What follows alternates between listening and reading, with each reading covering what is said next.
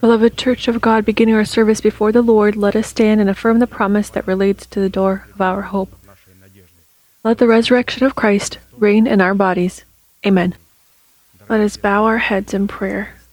Dear Heavenly Father, in the name of Jesus Christ, we are grateful to your holy name for this once again privilege to be in this place that your hand has outlined for the worship of your holy name. And so allow your inheritance in the name of the covenant of blood to be lifted to heights higher than us, and to break all burden and sin that binds us. In the name of Jesus Christ, may in this service be cursed as before all the works of devil, illnesses, poverty, premature death, demonic dependencies, all forms of fear, phobias, depression, destruction, stagnancy, ignorance, all of this let it depart from the tents of your holy people. And stand, O Lord, on the place of your rest, you and the ark of your greatness. And may your saints be clothed in your salvation, and may they rejoice before your countenance. Give us more from your Spirit, fill us with your Holy Spirit, and allow us to find your holy countenance. We thank you that this service is presented in your divine arms, and we ask you to continue to lead it with your high and uplifted hand. Almighty God, Father, Son, and Holy Spirit, amen. May you be blessed and seated. The place of Scripture, Matthew chapter 5, verses 45 and 48. So that you may be sons of your Father who is in heaven for he makes his sun rise on the evil and on the good, and sends rain on the just and on the unjust. You therefore must be perfect, as your heavenly Father is perfect.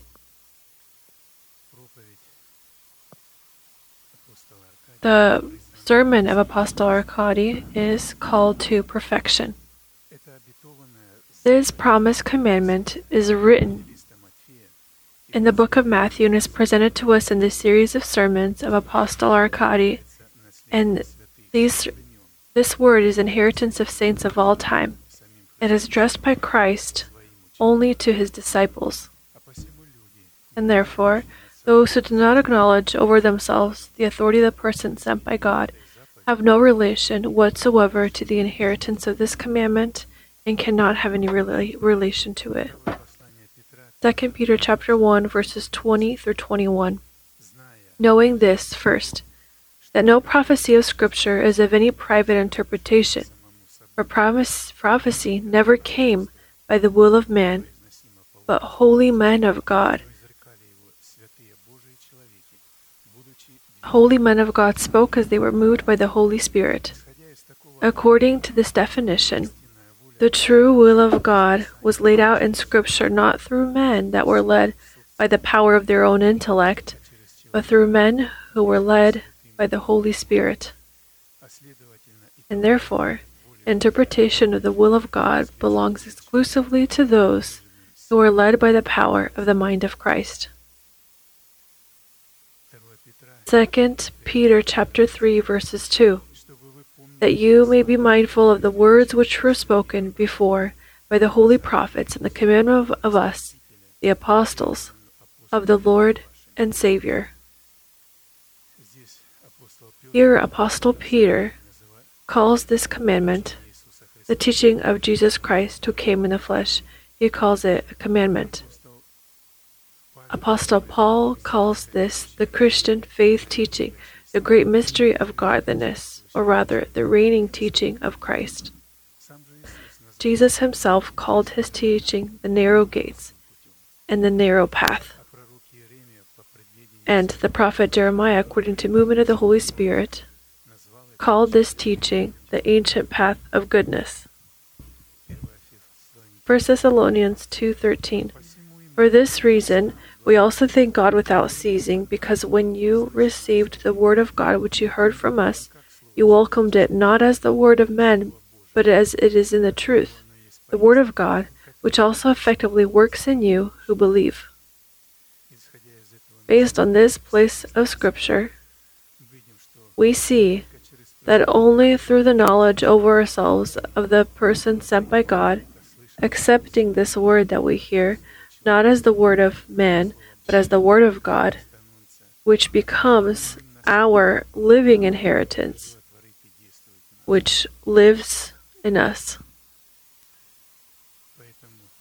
Therefore, we are blessed that we hear this living, moving word.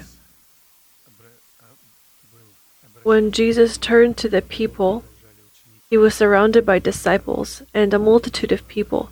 And when he spoke to the people, then one woman from the people, having raised her voice, said to him, Blessed is the womb that carried you and the breast that fed you.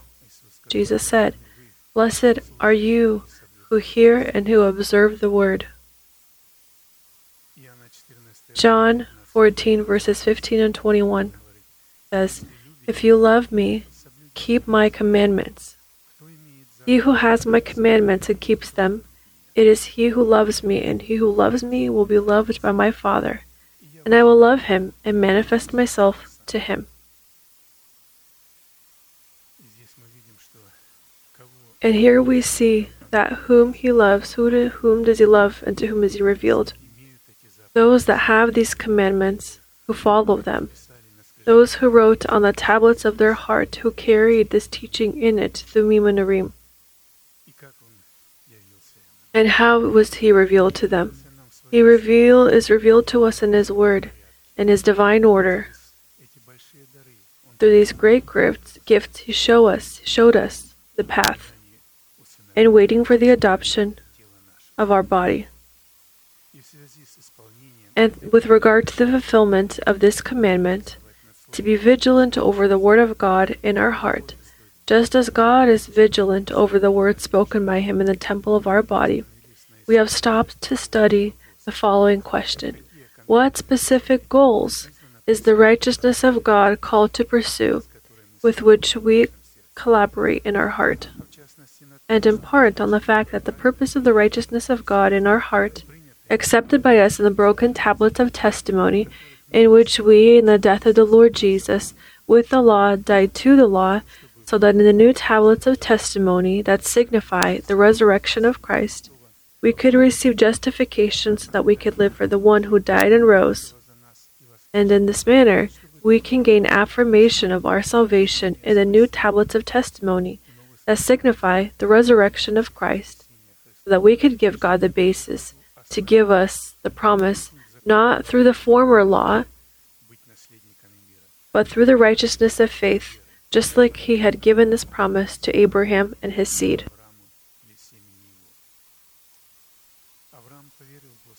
Just as Abraham believed God and it was accounted to him for righteousness, so Romans 14 says also, For the promise that he would be the heir of peace was not to Abraham or to his seed through the law, but through the righteousness of faith. We have noted that the righteousness of faith is defined by the obedience of our faith to the faith of God that is presented in the preached word of the messengers of God, at the head of which is the person who represents for us the fatherhood of God.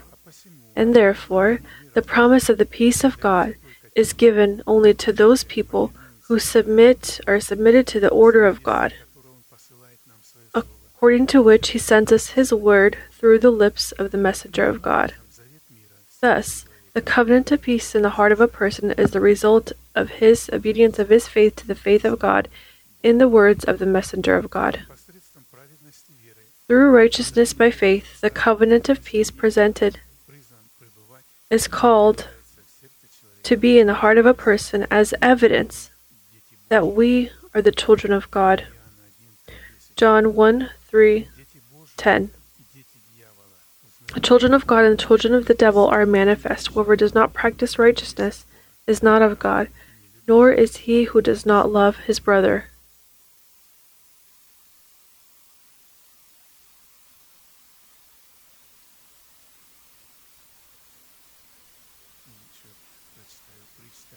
And I will read Matthew chapter 13, verses 24 through 30.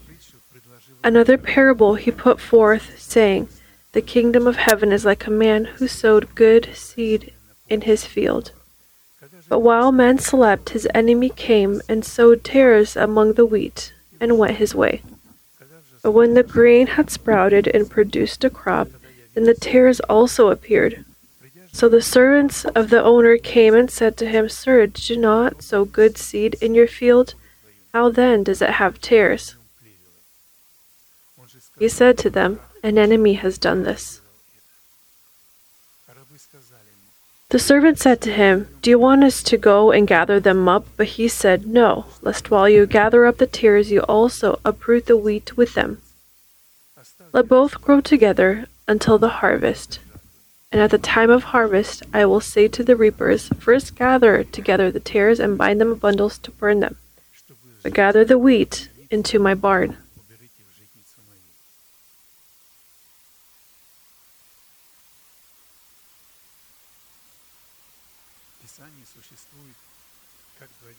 In Scripture, there exist two kinds of salvation as well as two kinds of righteousness, which cannot exist without one another because they follow one another and they flow from one another.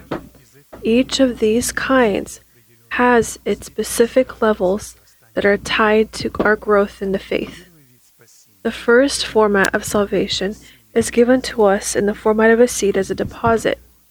If the deposit, upon fulfillment of certain decrees, commandments, and statutes, is not placed into circulation, or rather is not grown, we will lose our salvation and we ourselves will be turned into the category of the called, because of which our names will be blotted out of the book of life, and we will inherit perdition, eternal perdition, along with devil and his angels.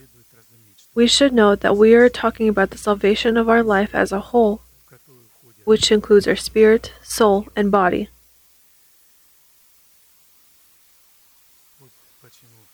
That is why in every sermon, Pastor reminds us that salvation is given to us in the seed which we must place into circulation.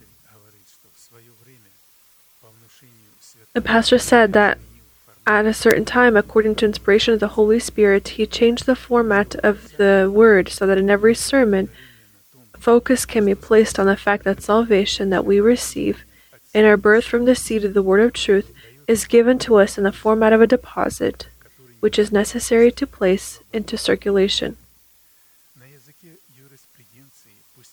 To place into circulation the deposit of our salvation means to ratify the law of salvation for our soul. The salvation of the soul that is not going to be ratified by us in our heart. This salvation will not receive the legal right to save our soul. Therefore, lay aside all filthiness and overflow of wickedness, and receive with meekness the implanted word, which is able to save your souls. James 1:21. If you've paid attention, here a pastor turns our attention to the character of this commandment. It, on one hand, is addressed to that category of people that has already accepted salvation by faith in Christ Jesus. On the other end, this commandment tells us that despite the fact that we have salvation through our faith in Christ Jesus, our soul, or rather our life, is not yet clothed in salvation, and it is necessary for us to do something in order to save our soul. And this something in the book of Apostle James is the necessity to lay aside all wickedness and malice, so that in meekness we could accept the implanted word. According to this, it follows that the salvation, salvation for our souls, which we received as a gift of grace in birth from the seed of the word of truth, is truly given to us in the format of a deposit. And in order to save our soul, it is necessary for this deposit of our salvation to place it into circulation so that we can receive salvation for our soul. The second format of salvation is given to us as a guarantee in the form of the fruit that we offer that is necessary to keep and to multiply. Revelation 3 10 11. Because you have kept my command to persevere, I also will keep you from the hour of trial which shall come upon the whole world, to test those who dwell on the earth. Behold, I am coming quickly. Hold fast what you have, that no one may take your crown. And so the first form of righteousness a person receives at the moment of the acceptance of his salvation, if of course he accepts it on the conditions of God. This kind of righteousness cannot be the garment of righteousness, because we receive it in the kind of salvation that is the deposit that is necessary to place into circulation. And only then, when our circulation brings us income, we will be given the right to be clothed in the garments of salvation or into the new man.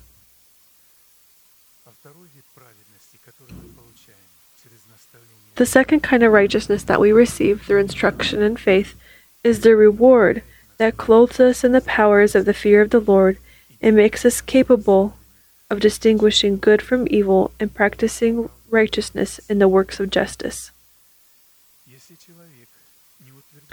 If a person does not affirm his righteousness in the covenant of salt and the covenant of rest, which he received in the covenant of blood as a gift according to grace, according to the redemption of Christ Jesus, then righteousness, accepted by him in the covenant of blood, will stop being righteousness, and his name will forever be blotted out of the book of life. The definition of righteousness is the fulfillment of our calling which is expressed in observing and keeping our dignity, that is defined by the place in the body of saints which God has placed on. Only the righteous who practice righteousness, and that they walk or they observe their ways and hold their place in the assembly of Christ, only they can praise God. Psalms 33 1. Rejoice in the Lord, O you righteous, for praise from the upright is beautiful. He who is holy, let him be holy still. And behold, I am coming quickly, and my reward is with me, to give to everyone according to his work. Revelation 22 11 through 12.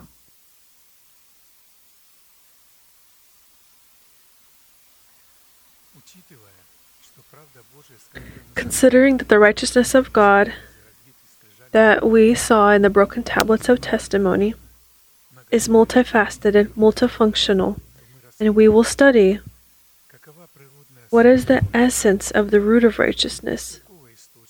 Where does righteousness flow from? And what is justification according to its essence?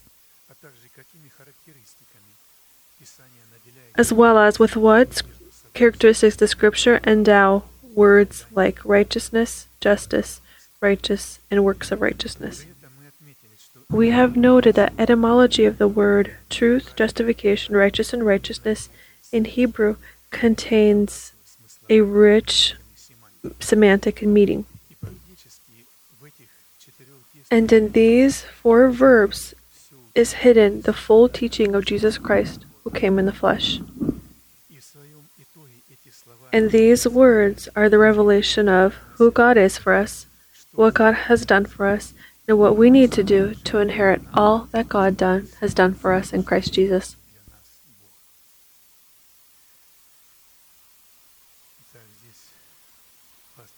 And so, Pastor offers us an expanded definition of a verity, or rather, truth, justice, righteous, and righteousness. And Truth is holiness, it is the law, covenant, justification.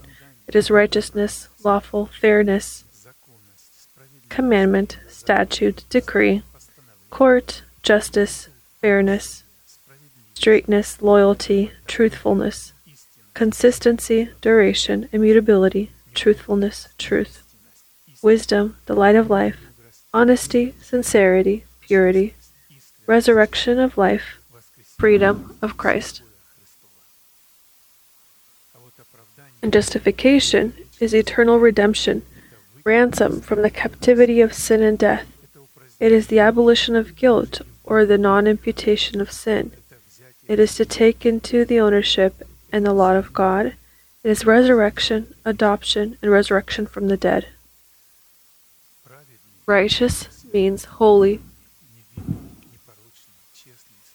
pleasing, innocent, without blemish, honest, fair, free from uh, free from oath, not bound by sin, dead to sin, alive for the truth, being in the covenant with God, trusting and hoping in God, pleasant, finding favor with God, he who honors God with tithes and offerings, being in God and rejoicing in God, propagating the fragrance of Christ. Righteousness is hope and trust in God. It is faith in the fact that there is a God and those who seek Him He rewards. It is peace with God based on a covenant with God. It is the consecration of one's dedication. It is observing the justice of God, the phenomenon of holiness and the performance of justice, the phenomenon of unblemished joy. It is remaining in your assembly, offering to God a sacrifice of praise, honoring God with tithes and offerings, and showing goodness in your faith.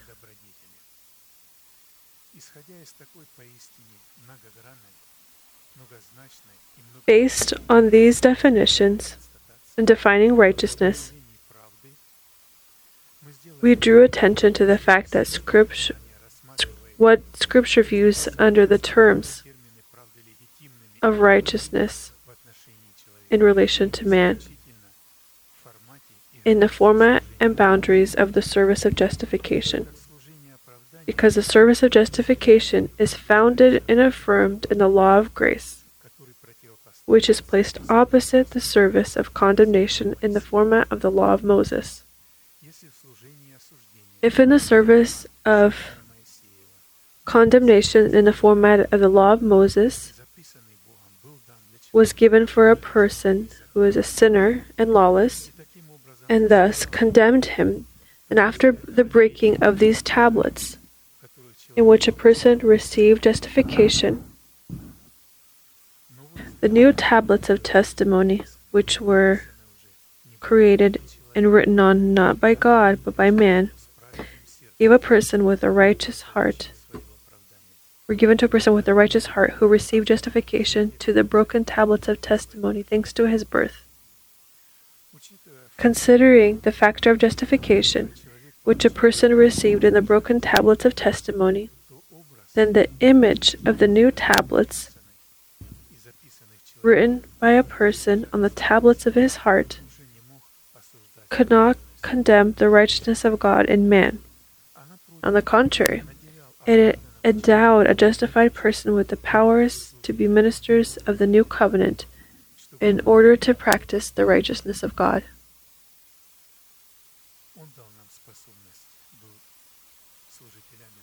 He gave us, He made us sufficient as ministers of the new covenant, not of the letter but of the Spirit, for the letter kills but the Spirit gives life. But if the ministry of death written engraved on stones was glorious, so that the children of Israel could not look steadily at the face of Moses because of the glory of his countenance, which glory was passing away, how will the mystery of the Spirit not be more glorious?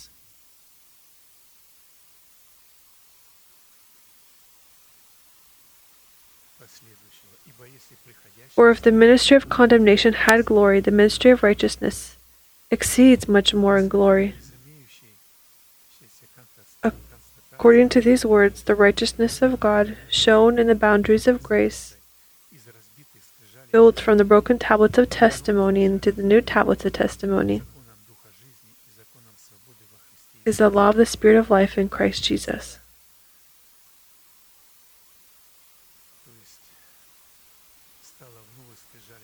And the new tablets testimony became the law of spirit of life and the law of liberty in Christ Jesus. And a righteous person is a God fearing man who honors the law of grace, lives by the law of grace, and does not sin against the law of grace.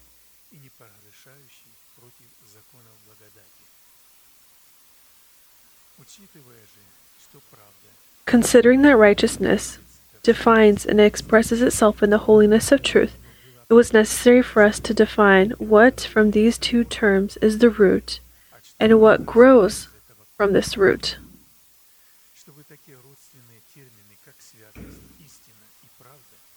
So that terms such as holiness, truth, and righteousness would not be seen as identical twins, although they resemble one another.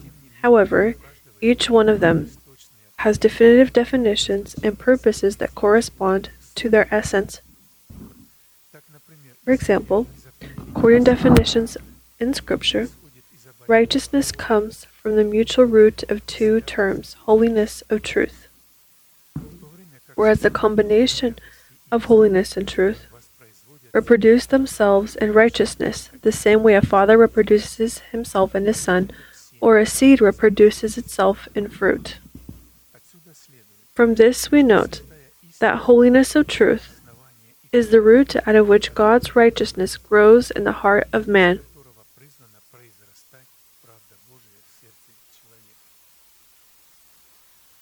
Therefore, holiness of truth defines the state of the heart of man. Whereas righteousness, in the same way a father reproduces himself in a son or reproduces itself in the fruit, grows in the heart of man. Thus, it is the holiness of truth in action. Righteousness, or rather, is the holiness of truth in action or a result of what holiness of truth reproduces. And so, therefore, the authenticity of righteousness is always intended to be checked and affirmed by the source of its origin, or rather, the root of the holiness of truth, or the holy word of truth in Scripture.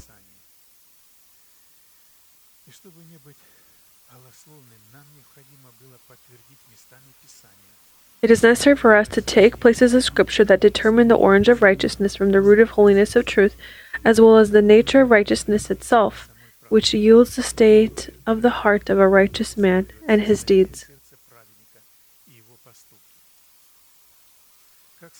Justification and the affirmation of this justification, which we are called to receive in the broken tablets of the law that represent the death of our Lord Jesus, will clothe us and lead us into the inheritance of God's righteousness.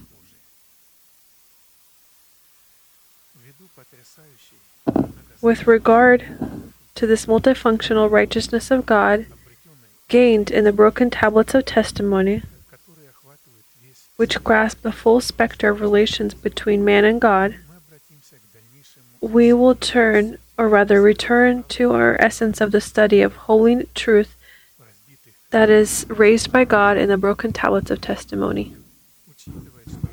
Judgment, the judgment of every righteousness of God, is the eternal and comes from the truth of the Word of God, which by nature is its source, root, and foundation, the judgment of every righteousness. And again, we are studying certain characteristics of the righteousness of God in the heart of a person. That the judgment of every righteousness of God, revealed in the broken tablets, is eternal and comes from the truth of the Word of God, which by nature is the source, root, and foundation, the judgment of every righteousness.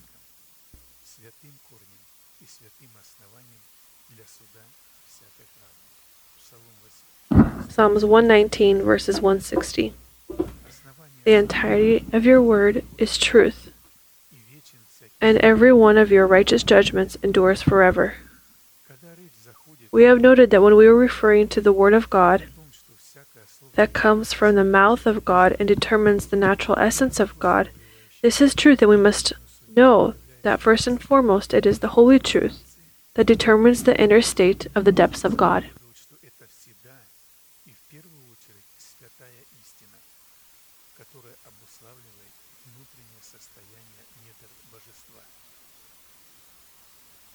Because God, according to his eternal, unchanging, and immeasurable natural essence, is first and foremost always holy.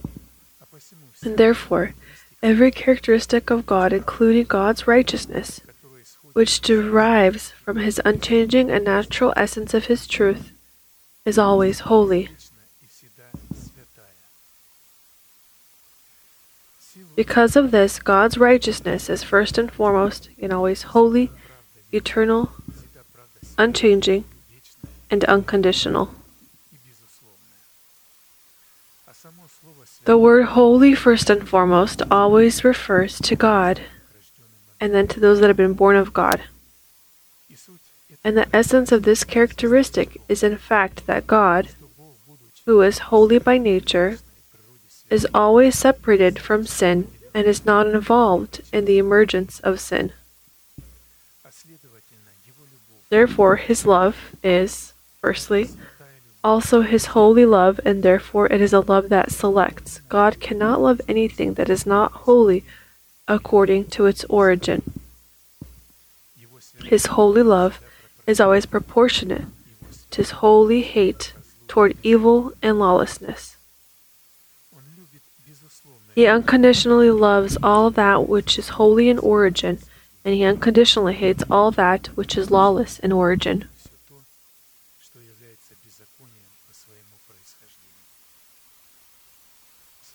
Psalms 45 8 You love righteousness and hate wickedness. Therefore, God your God has anointed you with the oil of gladness, more than your companions.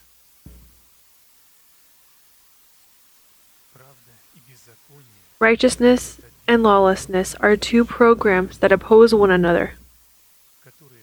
If they are not in a programmable device, which is a person or an angel, these programs cannot manifest themselves. God initially loves his holy righteousness in people and angels, and initially hated wickedness in people and angels.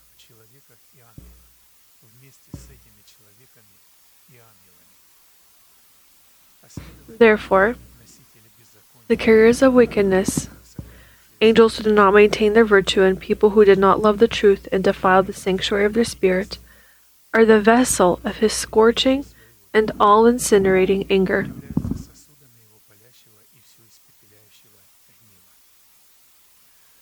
Whereas the carriers of his holy righteousness, who have kept themselves from being involved in wickedness and have obtained victory over death, they are the vessels of His mercy. Romans 9:22 through 24.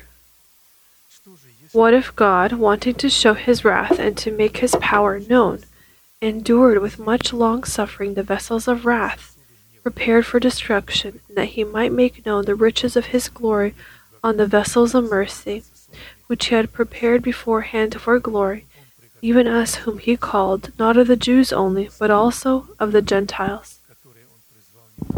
Romans chapter 9, verses 22 through 24. Therefore, in a certain format, we have already studied with what virtue Scripture endows the righteousness of God in the broken tablets of testimony, and what purpose does the righteousness of God fulfill in the heart of a person. We have stopped to study the following question according to what characteristics should we define a righteous person? Or with what measuring tool shall we define the righteousness of God in man? The righteousness of one who is righteous is defined by his ability from the Thummim that abides in him to listen and to hear God's wisdom in his spirit through the revelation of Urim. Re- Proverbs chapter 8, verse 6. Listen, for I will speak of excellent things, and from the opening of my lips will come right things. Everything that God's wisdom speaks in our spirit, in the revelation of Urim, representing in our spirit the rule of the Holy Spirit, is called to be tested and defined by characteristics of righteousness that answer to the conditions in Scripture. If a person does not have the characteristics of righteousness in his heart, that are called to yield the boundaries of God's holiness in his heart, which define the law of God in his heart, then he will never be able to hear the Holy Spirit, and the Holy Spirit will never be able to hear him. Because wisdom in the heart of man refers to a man who has a wise heart. Because to hear what wisdom says in the face of the Holy Spirit is possible only with our heart. As it is written, And I indeed have put wisdom in the hearts of all the gifted artisans, that they may make all that I have commanded you. Exodus 31 6. That is why the voice of the Holy Spirit in the preached word can be found out and understood only by the heart. A person who has a wise heart that can hear the revelations of wisdom representing the Holy Spirit in our heart is possible only under one circumstance when the Holy Spirit is the Lord and ruler of the heart of man.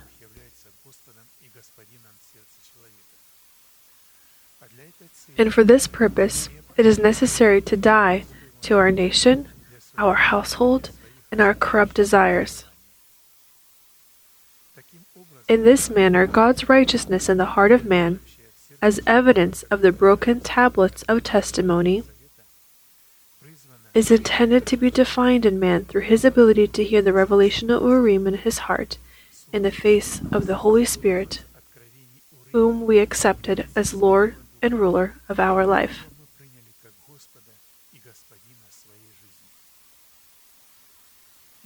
And then, through the revelation of Urim, we build ourselves into a spiritual dwelling, holy place, that we could bring spiritual sacrifices that are pleasant to God, Jesus Christ.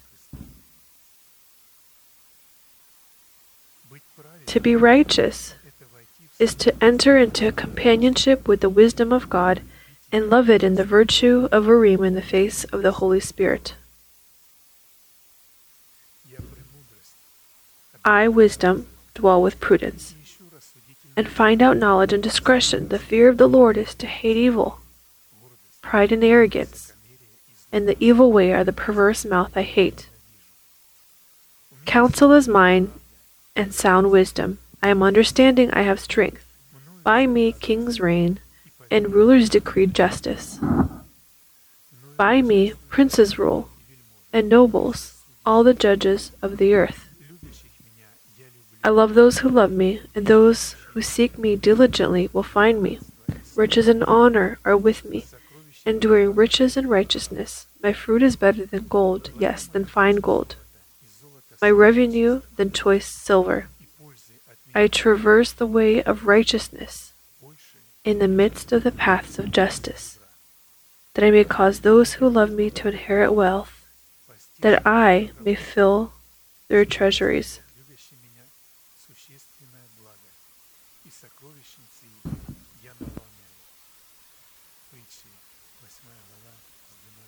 Proverbs chapter 8, verses 12 through 21. And to receive this goodness, we must find a good wife in the face of that congregation where the teaching of Jesus Christ is preached, where there is the fullness of the teaching, where we are able to find this goodness and receive grace from the Lord. The way of the righteous contained in the broken tablets of testimony, by which wisdom walks in the face of the Holy Spirit, this is the teaching of Jesus Christ who came in the flesh, that is intended to abide in our heart in the virtue of Thummim, in the way of the righteousness, which is contained in the format of teaching of eternal judgment. According to the meaning of this proverb, a righteous man is a person who has obtained the virtue of a king, in which, through his wisdom, he establishes righteousness and the righteousness of God through the boundaries of holiness, in the limits of which he finds unfading riches.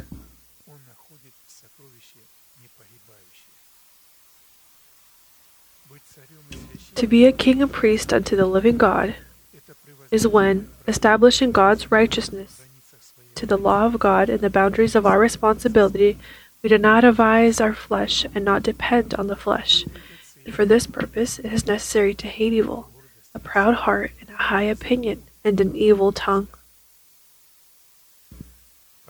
This kind of hatred is the same power that allows a person to die to his nation, his household, and his corrupt desires which are the keepers and distributors of all kinds of evil, pride, arrogance, evil ways, and insidious lips.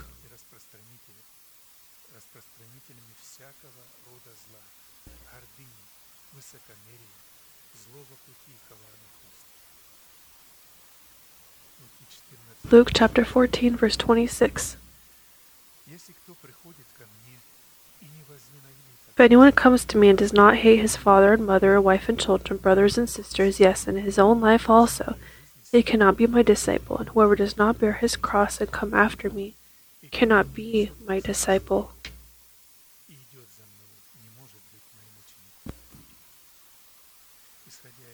Based on this place of scripture, we see that to walk after Christ and to carry our cross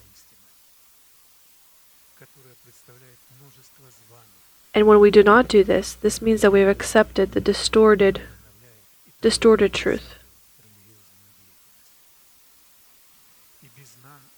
Without hatred toward our nation, our household, and our corrupt desires, it is impossible to obtain the virtue of a king, to enter into a companionship with the wisdom of God, and love it in the virtue of Urim in the face of the Holy Spirit.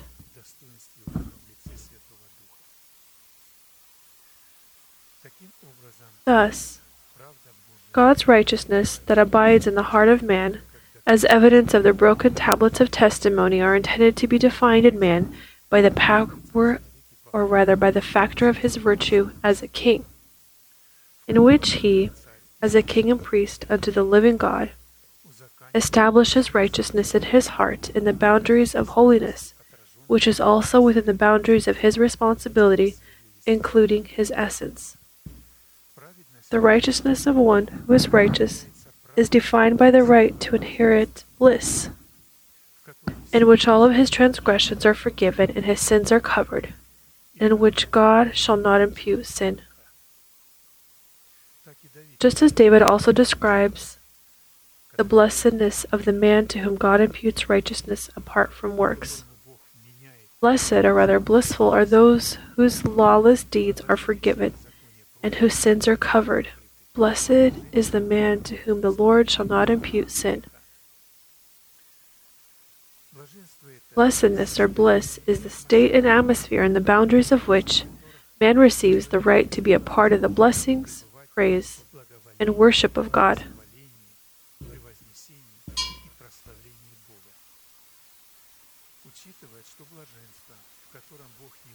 Considering that blessedness in which God does not impute sin is contained in Christ Jesus, we know that this kind of state and atmosphere yields the characteristics of the kingdom of heaven in the heart of man. And to gain such a state is possible only in one circumstance. This is to be fertilized with the seed of the kingdom of heaven by accepting the preached word about the kingdom of heaven.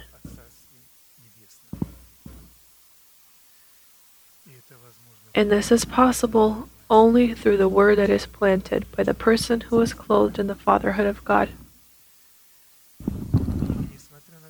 And although it is the choice and decision of a person to make the decision to accept the seed of the kingdom of heaven, a person can make this kind of decision only when he departs from the infancy of his soul and receives the right to leave his nation and his household.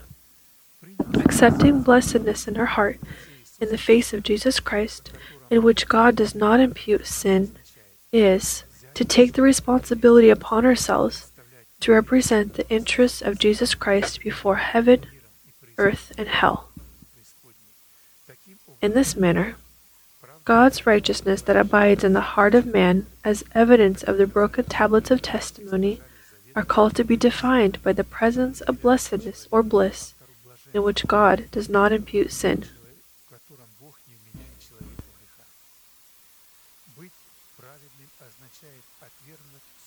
To be righteous means to deny our personal righteousness that stands on the law of works and to fill our essence with God's righteousness.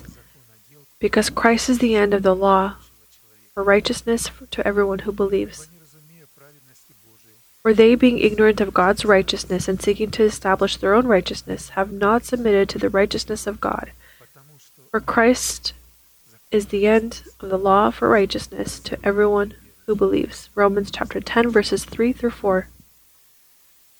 According to these words, we can conclude that the reason for disobedience toward the righteousness of God lies in ignorance, which is the wickedness of man, or the stiffness of man, as it is written. Hosea chapter 4, verse 6 My people are destroyed for lack of knowledge, because you have rejected knowledge. I also will reject you from being priest for me, because you have forgotten the law of your God. I also will forget your children.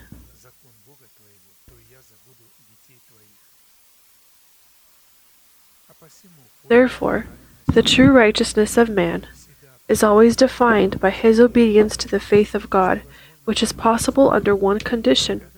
When a person leaves infancy and steps out from the rule of his soul, which is bound to our nation, household, and desires of our flesh.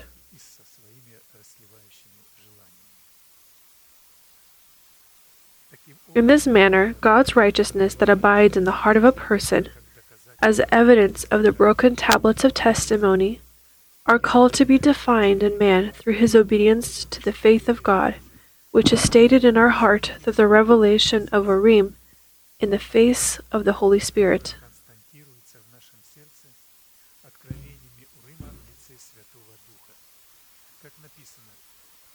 As it is written, faith comes by hearing, and hearing by the word of God. Romans 10:17.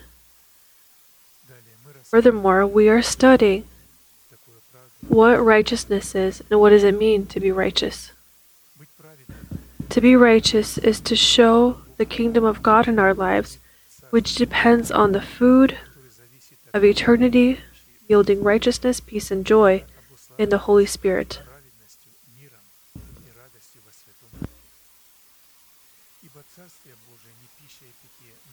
For the kingdom of God is not eating and drinking, but righteousness and peace and joy in the Holy Spirit. For he who serves Christ in these things is acceptable to God and approved by men. Romans 14, 17 through 18. Basically, it is impossible to simultaneously depend on food of this world and food, food which dwells in everlasting life. We should also note that perishable food, according to its contents and according to is not organized by organic products that is purchased for silver.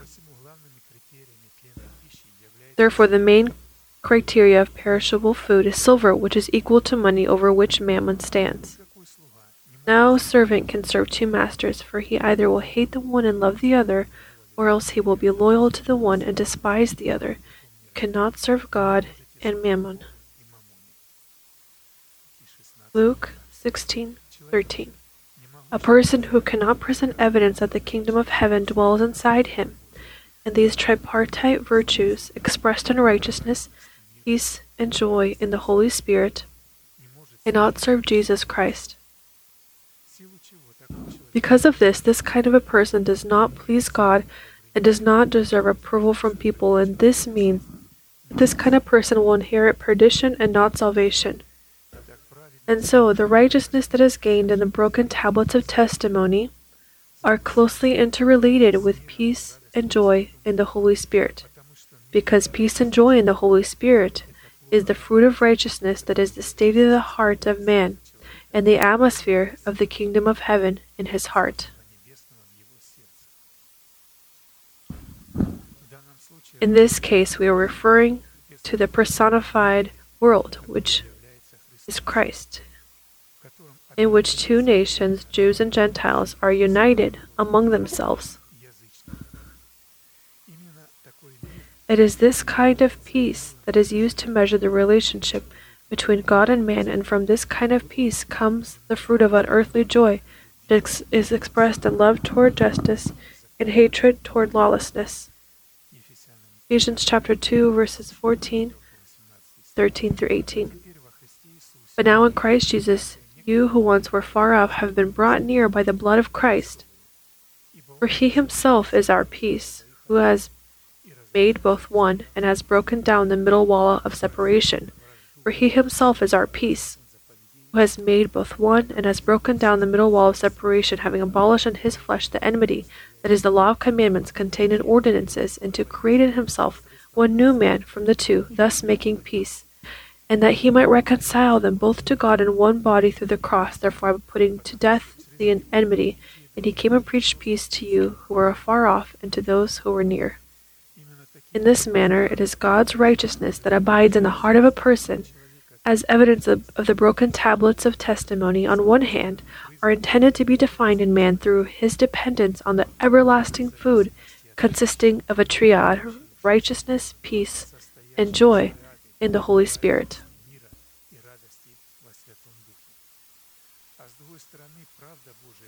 And on the other hand, God's righteousness is called to be defined in man based on his partaking to the new man in Christ Jesus, made from two nations, Jews and Gentiles. And so to be righteous, or to answer to the conditions of righteousness contained in the broken tablets of testimony, is to be in Christ Jesus, as a result of which we will begin to glorify the Lord. 1 Corinthians chapter 1 verses 30 through 31. But of him you are in Christ Jesus, who became for us wisdom from God, and righteousness and sanctification and redemption. That as it is written, he who glorifies, let him glory in the Lord. The ability to glorify the Lord defines that this man is contained in Christ Jesus, which gives the Holy Spirit the opportunity to clothe this kind of man in wisdom, righteousness, sanctification, and redemption.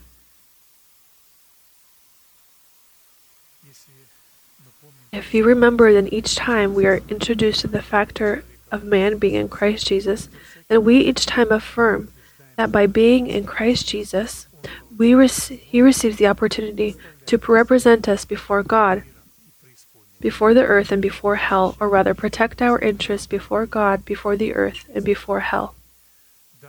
And in this case, this holy quartet, made from wisdom, righteousness, sanctification, and redemption, is the fruit of our righteousness in Jesus Christ, gained in the broken tablets of testimony which gives us the legal right and ability to glorify the Lord.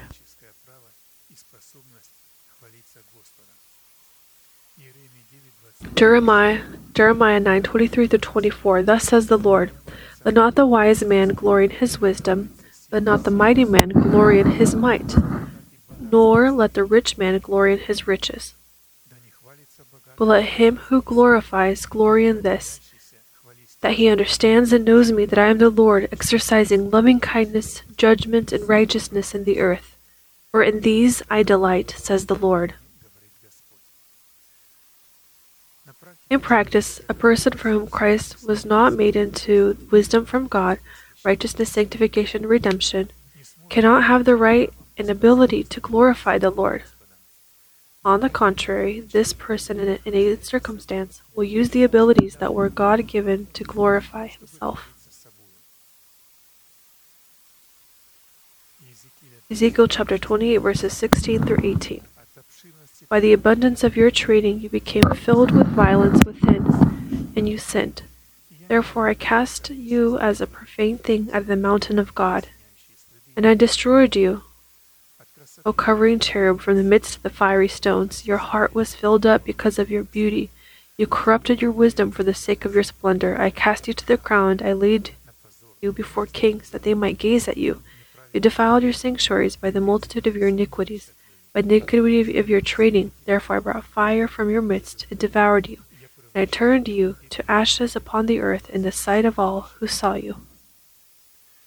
In this manner, God's righteousness dwelling in the heart of a person as evidence of the broken tablets of testimony is defined in a person through his thanksgiving to boast of the Lord and to rejoice and trust in our Lord.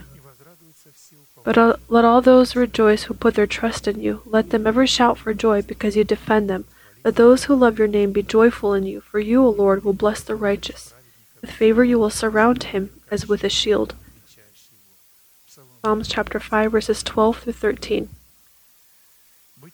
To be righteous or answer to the conditions of righteousness in the broken tablets of testimony is to walk as children of light, which in practice means to bring fruit of the Spirit, which is in all goodness, righteousness, and truth.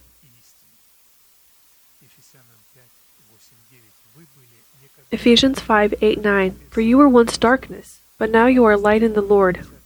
Walk as children of light, for the fruit of the Spirit is in all goodness, righteousness, and truth.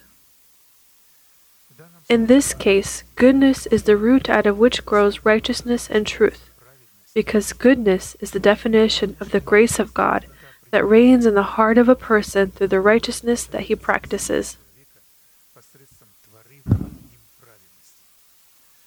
Let as sin reigned in death, even so grace might reign through the righteousness to eternal life through Jesus Christ our Lord. Romans 5:21.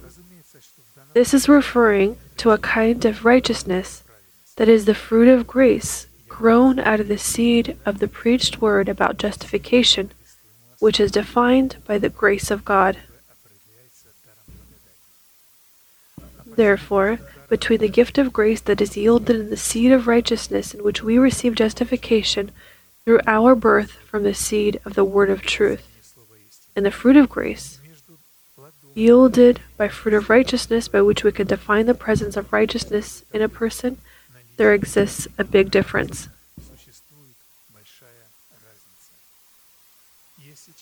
If a person, under any circumstances, does not bring fruit of righteousness in the time allotted to him by God, then the justification that he received as a gift of grace will be lost. Because of this, the name of this person will be blotted out of the book of life. Therefore, based on these words, we note that the command to walk as children of light tells us that it is a decision of man in which he can either accept the conditions to act as the children of light or to reject the conditions to act as the children of light would and instead act as the sons of this world.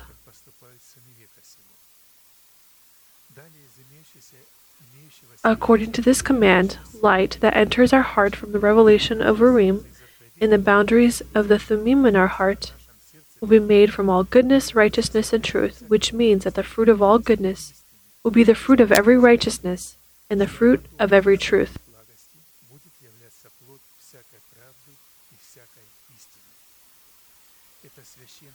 This holy triad is yielded by the power and virtue of light that is called to yield the fruit of our spirit to be revealed in our spirit through God's holiness, which will distinguish righteousness from lawlessness in our heart and allows us to be a part of the children of light.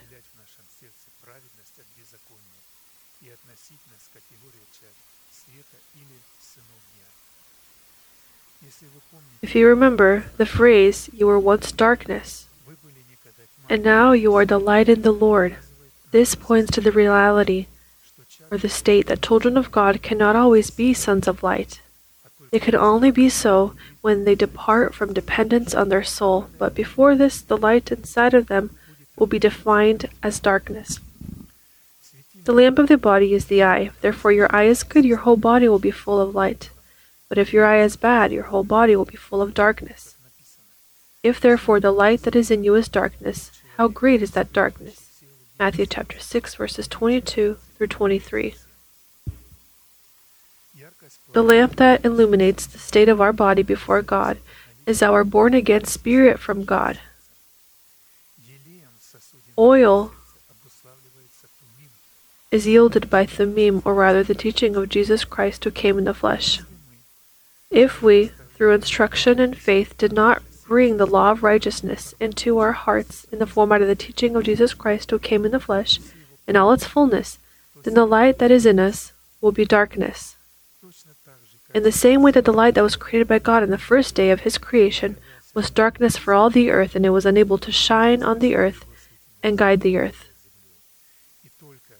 And only on the fourth day, when the sun, moon, and stars were made, did their light begin to shine on earth and separate light from darkness and guide the earth.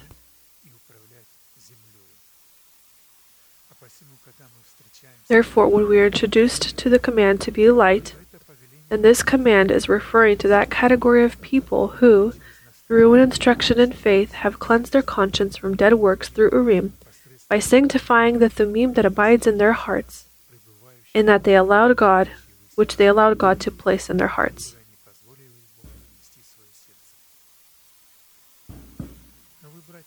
But you, brethren, are not in darkness, that this day should overtake you as a thief. You are all sons of light and sons of day. We are not of the night nor of darkness. Therefore, let us not sleep as others do. Let us watch and be sober. For those who sleep, sleep at night, and those who get drunk are drunk at night. But let us who are of the day be sober, putting on the breastplate of faith and love, and as a helmet the hope of salvation. For God did not appoint to uh, us to wrath, but to obtain salvation through our Lord Jesus Christ, who died for us, that whether we wake or sleep, we should live together with him. 1 Thessalonians verses 5, uh, chapter 5 verses 4 through 10. In this manner, the righteousness of God that abides in the heart of man, as evidence of the broken tablets of testimony, is called to be defined in man through the nurturing of the unfading seed of the word of truth, to be a son of light.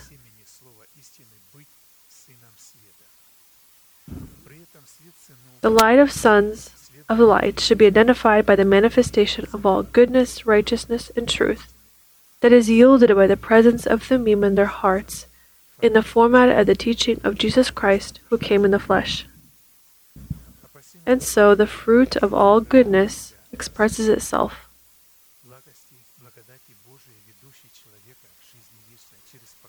In consistency and good works yielded by the fruit of all righteousness. This is when a person seeks glory, honor, and mortality. The fruit of all righteousness is when a person, in his consistency, searches garments for God and the garments of glory,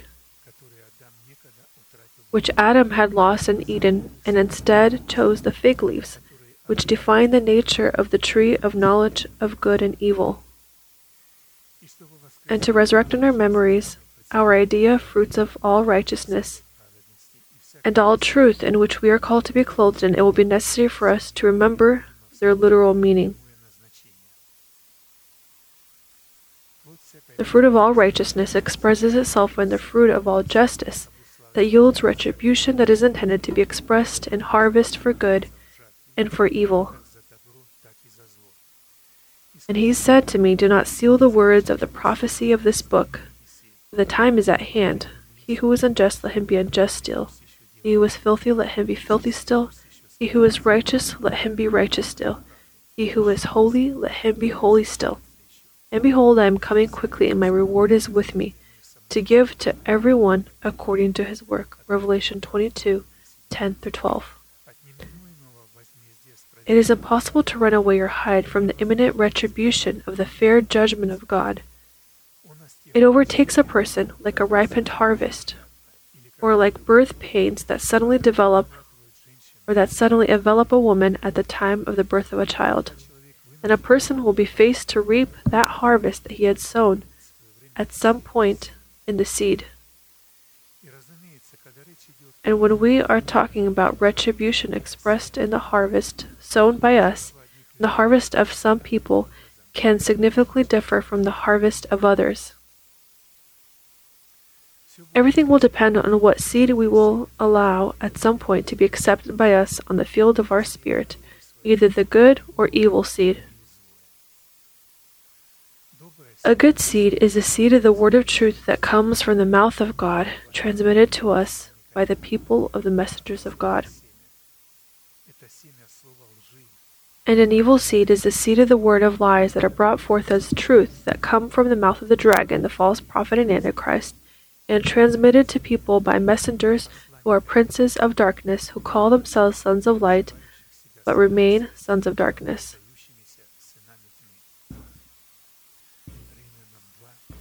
Romans 2 3 through 8.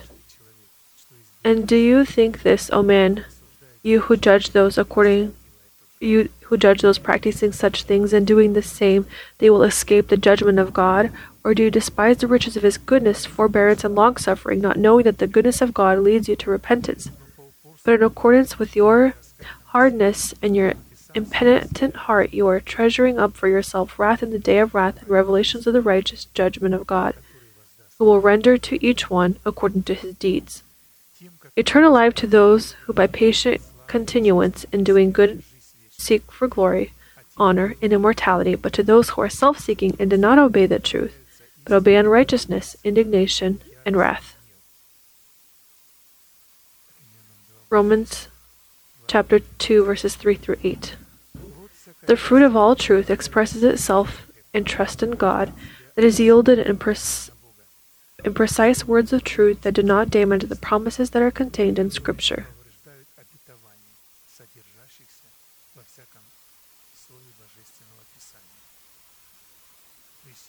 Proverbs, or rather Psalms 22 verses 19 through 21 so that your trust may be in the Lord. I have instructed you today, even you. Have I not written to you excellent things of counsels and knowledge, that I may make you know the certainty of the words of truth, that you may answer words of truth to those who send to you?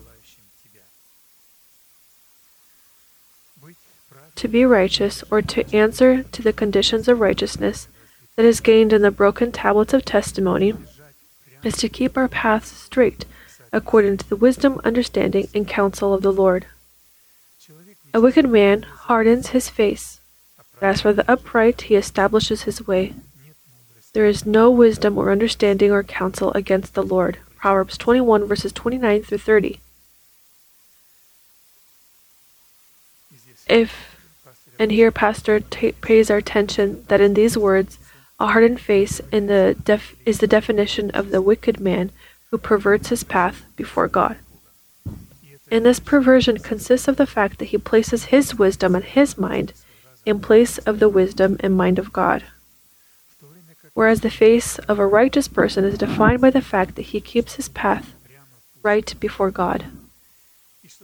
And to keep our path straight or upright before God is necessary for a righteous person to reject his personal intellectual capabilities so that he could gain the wisdom, understanding, and counsel of the Lord, which he could receive only through instruction in faith from the person that has been established by God to teach us along the paths of righteousness of God that are always straight. There is a way that seems right to a man, but the end is the way of death. Proverbs 14:12. Our paths are our thoughts and the words that come from our flesh. These are our acts, actions, our behavior that are inspired by the flesh, our thoughts, our goals that are portrayed as the will of God. This is being led by prophecies that resist the spirit of Scripture, the virtue that comes from the flesh. This is the acceptance of gifts and the quality of the fruit of Spirit and being led by, by an evil spirit that is the evil spirit. This might seem straight to us, especially when we ourselves try to define in the body of Christ to teach, to do good, or to evangelize. Not even understanding and not even thinking that this is a straight path, but the straight path to death. And so, the definition of a right or a straight path are the revelations of God that come from Urim. It is a linear path, the path of the right, the commandments and statutes of Holy Scripture. This is the order and the structure of divine theocracy. It is the knowledge over ourselves, or the acknowledgement over ourselves, the authority of the anointed man of God over us, it is the image of the righteous thinking. It is being led by the Holy Spirit. It is the path that is linear, faithful, and rectified, it is correct, straight, honorable, true, accepted, and pleasing to God. Jeremiah chapter 35, verse 15. I have also sent to you all my servants and the prophets, rising up early and sending them, saying, Turn now, everyone, from his evil way, amend your doings, and do not go after other gods to serve them. Then you will dwell in the land which I have given you and your fathers. But you have not inclined your ear, nor obeyed me. Jeremiah 35 15.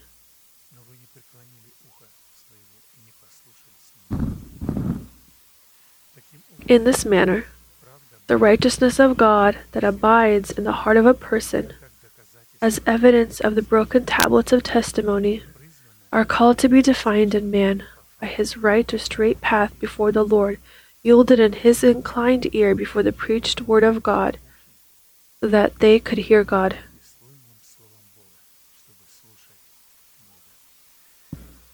And so, to summarize,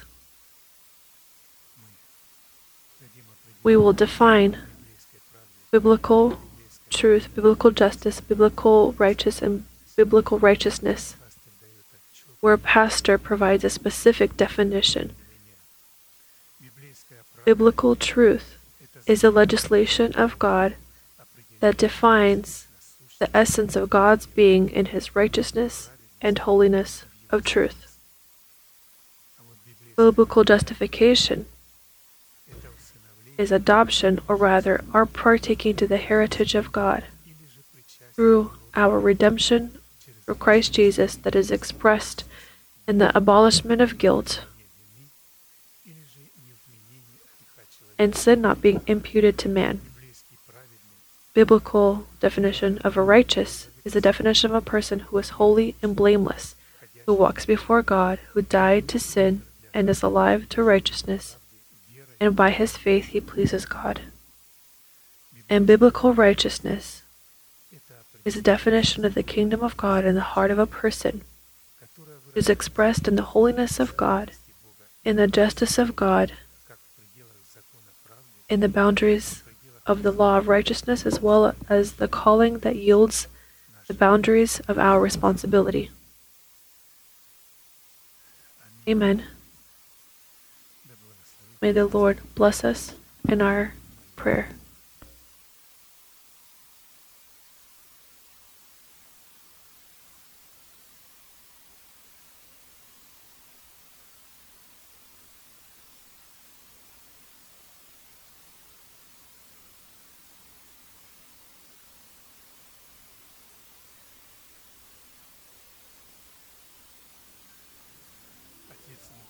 Heavenly Father, in the name of Jesus Christ, we thank you.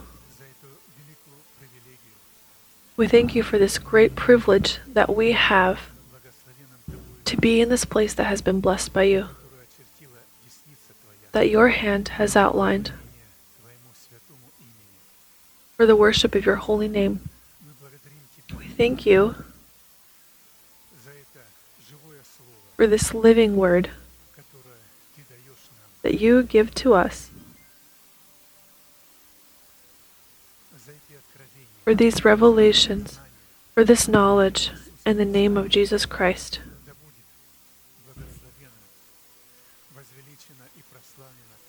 May your holy name be glorified, magnified here on this place.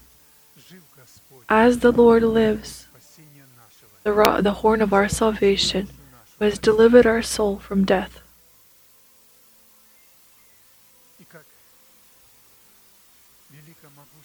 And as great is His might in us,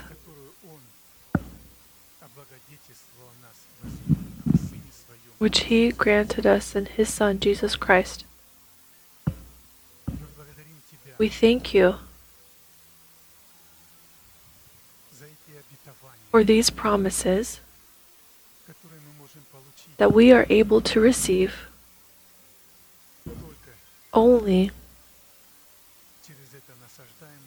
through this word that is planted.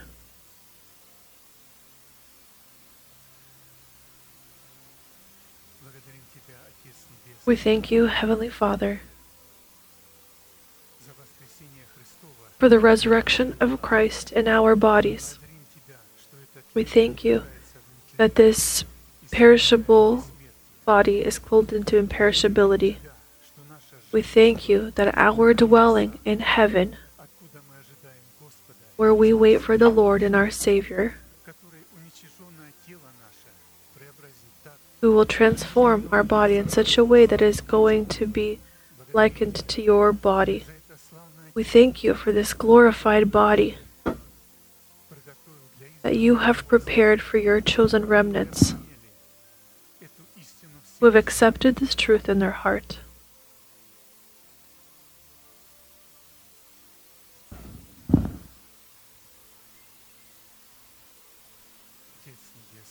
Heavenly Father, we thank you.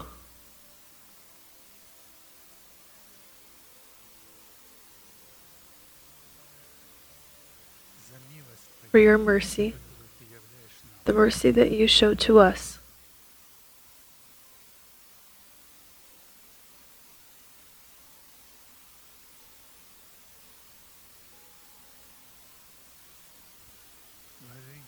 We thank you.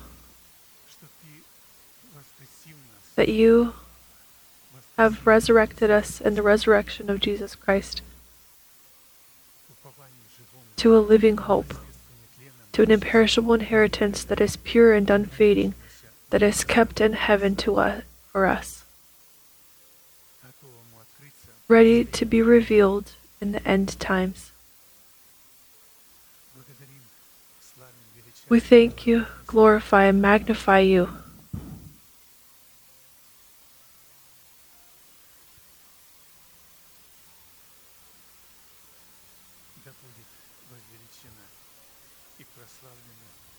May your name be glorified and magnified. We thank you for that word that you give to us to lead us to perfection and fullness. And Friday and Sunday, may your anointed man of God be blessed. May he, or rather, may this word be given to prepare your church for rapture. We thank you, Lord, for this word.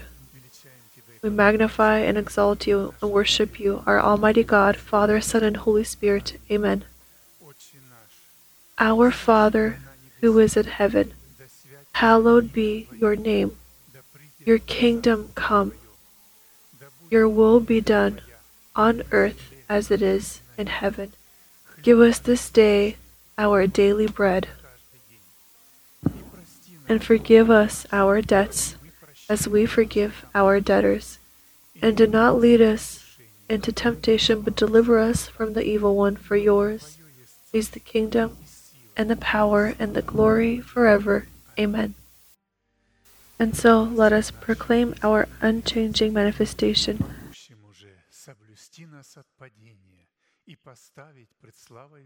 Now to him who is able to keep you from stumbling, and to present you faultless before the presence of his glory with exceeding joy.